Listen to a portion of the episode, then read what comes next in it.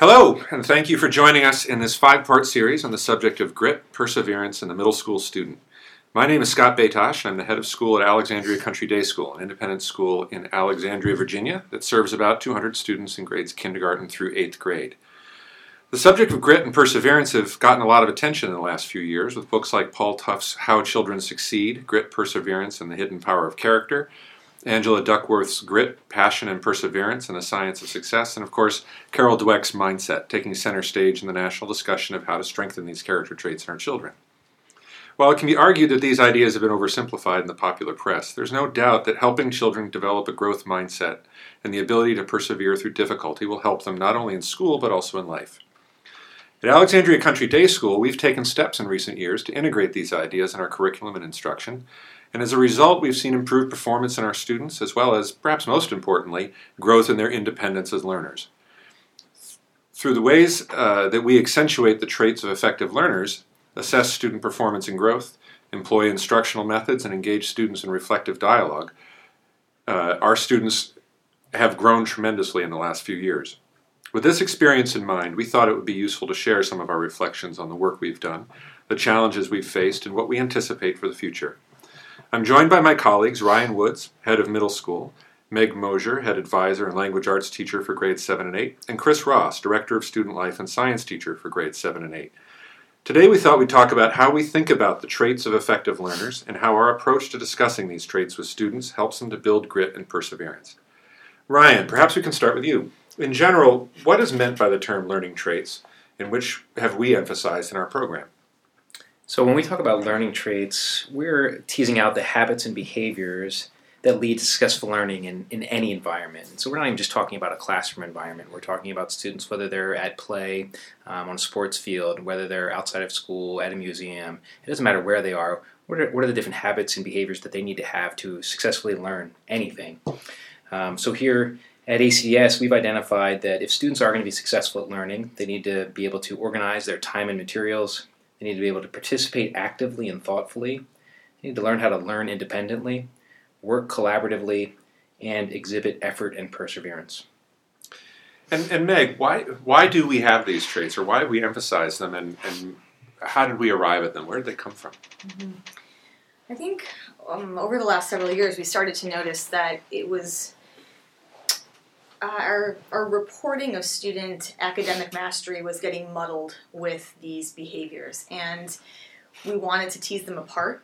We wanted to increase the accuracy of our reporting and the transparency of our reporting so that students, teachers, and their parents could have a clearer picture of what was leading to the academic success.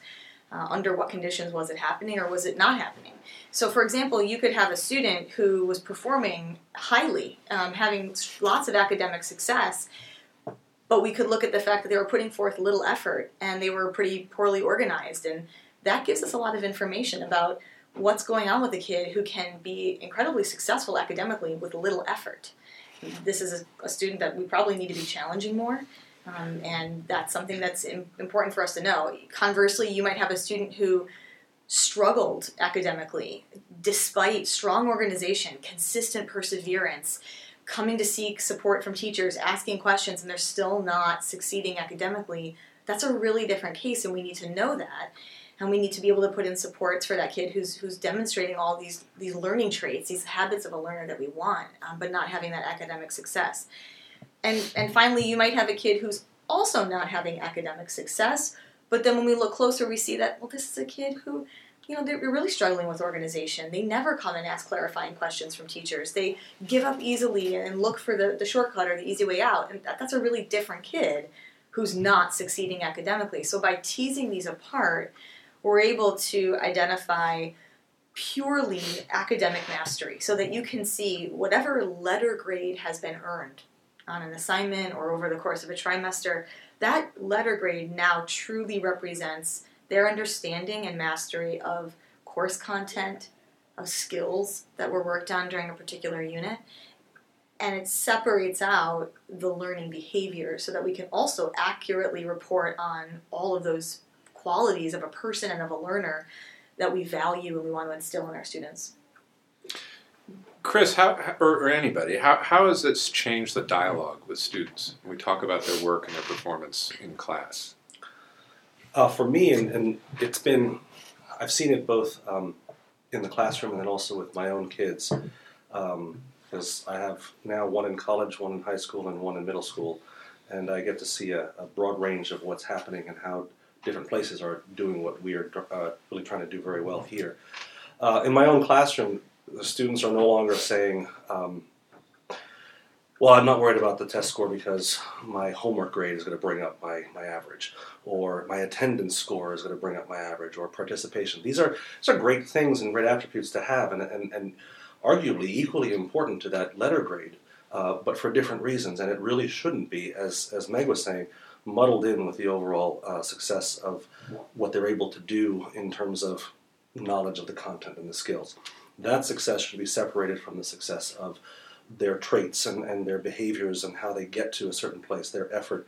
Um, and they're much more focused on, my students have already, in just a couple couple years, um, already much more uh, concerned with each of those things, but separately, and realize the benefits of both uh, and how to try to master both sides. Um, I have to confess that I was actually disappointed with one of the conversations I had with my daughter in college.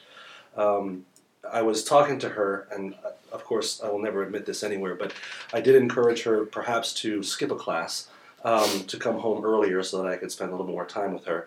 Um, and she said she couldn't skip that class because she doesn't want to get a low attendance grade. Mm. And I have to say that that struck me as something that re- I, I was surprised, let's put it that way, and, and arguably a little bit disappointed that that was uh, that being done at, at that level um, as well. Uh, so... You know, I think that that's, there's a lot that we're learning, and I also will say that um, I now read through in great detail, much to the chagrin of my kids, because I highlight and take notes now, all of the comments that are there, because I find that that is equally, if not much more important than the letter grade, because it tells so much more about what the kids are doing, how they're really behaving, what they're really mastering, and what they're really learning, and then how I can better help them.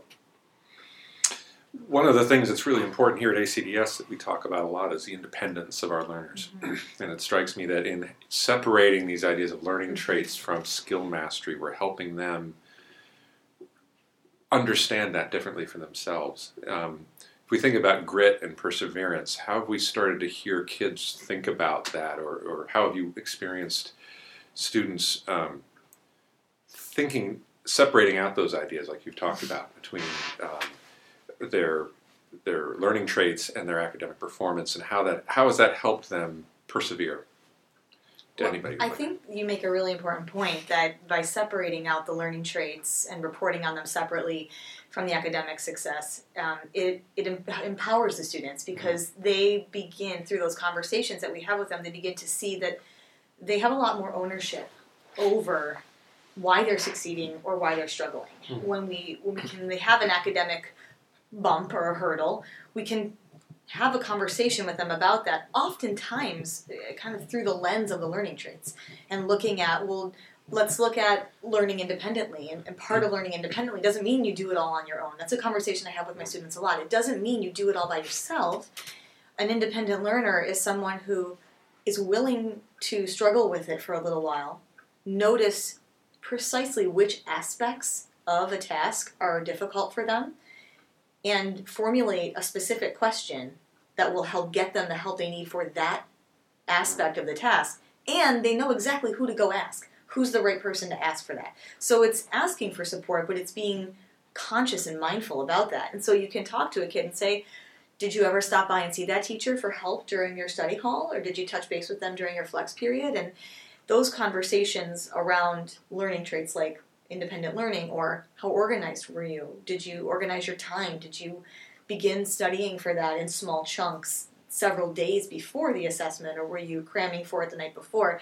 It starts to help the kids, I think, see the relationship. There's there's definitely an intimate relationship between these learning behaviors and their academic success. Hmm. But separating them in our reporting process allows us to have conversations that are more transparent with the kids and help them see the, the relationship more clearly, I think. Yeah, I would even add that I think all of us could probably admit to at some point in our career, and probably early in our career, that we had conversations with kids that sounded something like, I need you to work harder. Yeah. And right. now that I reflect back on that conversation, I realize I wasn't really telling them anything. um, it had no meaning to them. They don't really know what hard look, hard work looks like. Uh, now when we have conversations with students who are struggling in any way, shape, or form, we have clear language and shared language around what they need to be doing specifically. Um, you know, we even had a meeting yesterday with uh, with parents to say, like, we need to focus on these three areas. We need to make sure that homework is thoroughly completed each time. Thorough looks like it's it's really... Um, your best work. There's a volume of work on the page, not just completion. Um, we also talked about the idea of uh, we need you to meet with this teacher weekly during our tutorial session. That's like a clear, definable action. That's going to show us effort and perseverance. Um, so I, I, it really gives a clear road map, I think, for kids. I really think that's what the learning traits do. It shows them how they're going to get there to the content and skill mastery, and I, that's really important. It's helped us a lot. Mm-hmm. It, It lets kids know that they can make mistakes, and that those mistakes are almost desirable in a way to help them in that learning process. And so when they do make a mistake, it's not the end of the world, and they know what the path is to kind of figure out, okay, well, how do I go on from here? What do I do? How do I fix this? How do I get this better? How do I get to that point where I want to be? And and it also provides a, a, a mechanism by which they're getting a lot more feedback. A lot more immediate feedback on what it is that they're doing and experiencing, which is much more what what life is and a lot of other things are. I mean, if you think of any sports that we play, if you miss a ground ball at a shortstop and it hits you in the face, you know you've done it wrong. And there's some immediate feedback to say, okay, I got to work on that some more.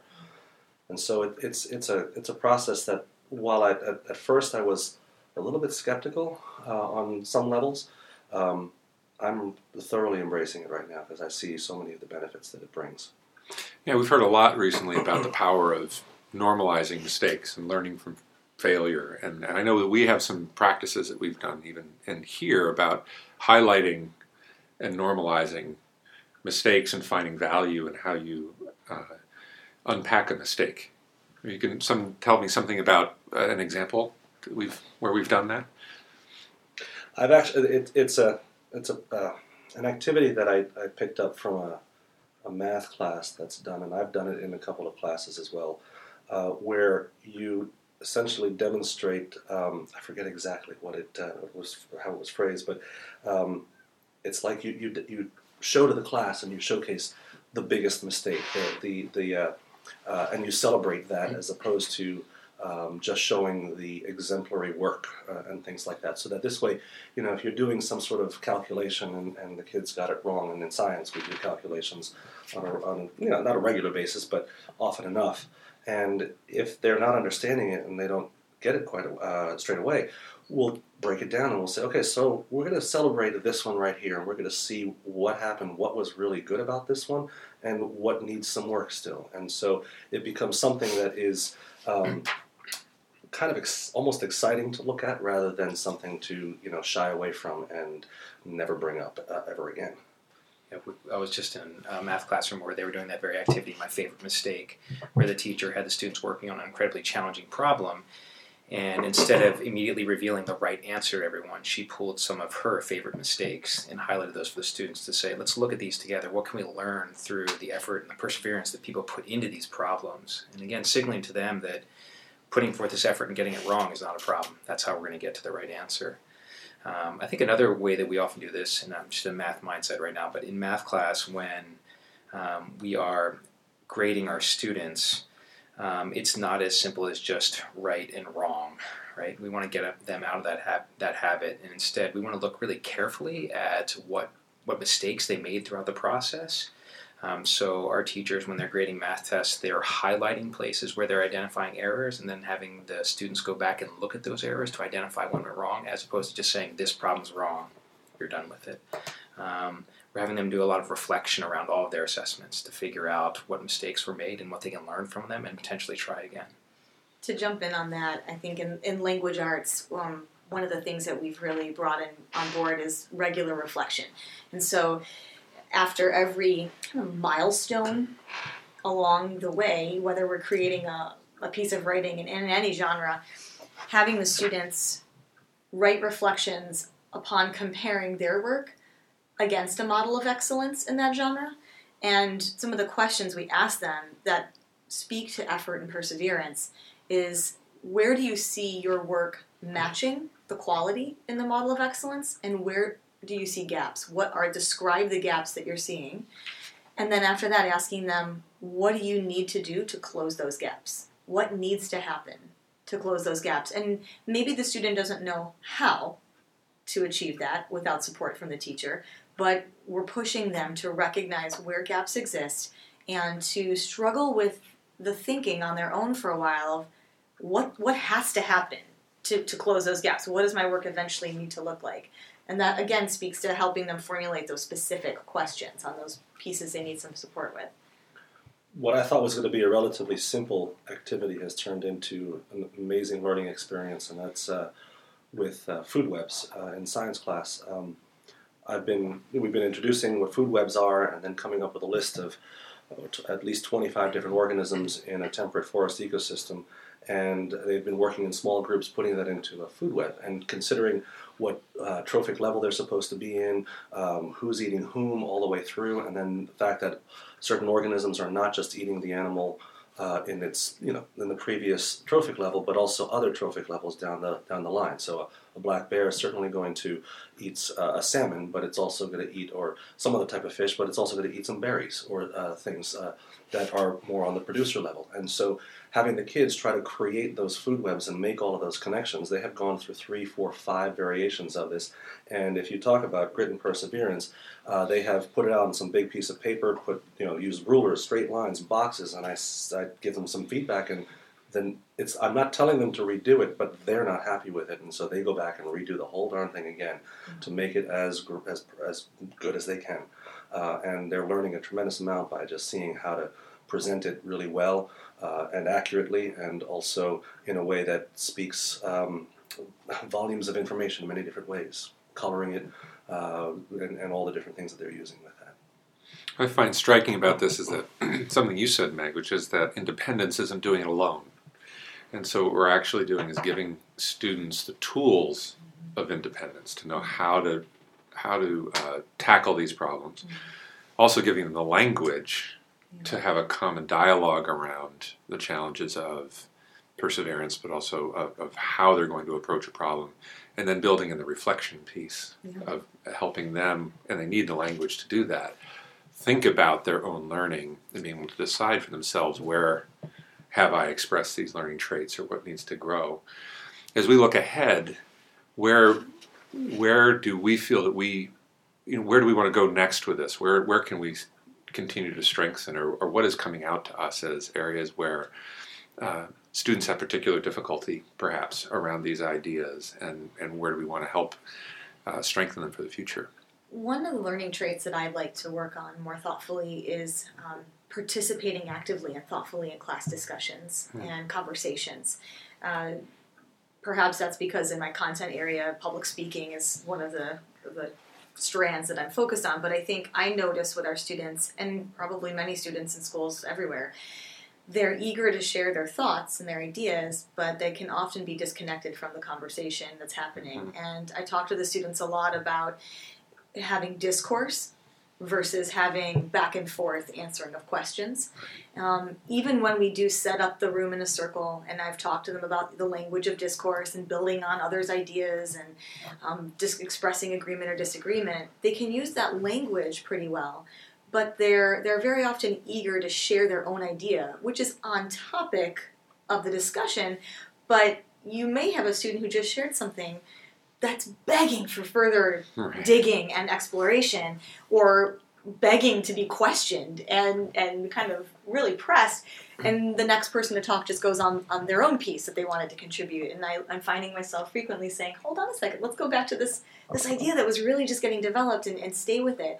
So I think helping our students understand more deeply what it means to be an active participant in discourse mm-hmm. and a thoughtful participant in discourse is something I'd like to, to take them to the next level on.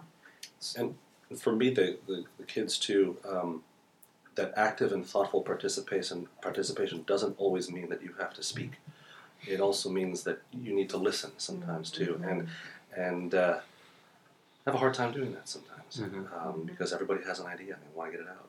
And, and I get it, and it's it's fun, and, and, you, and you can have a very lively class, but uh, it could come at the expense of some really uh, deep or mm-hmm. interesting ideas.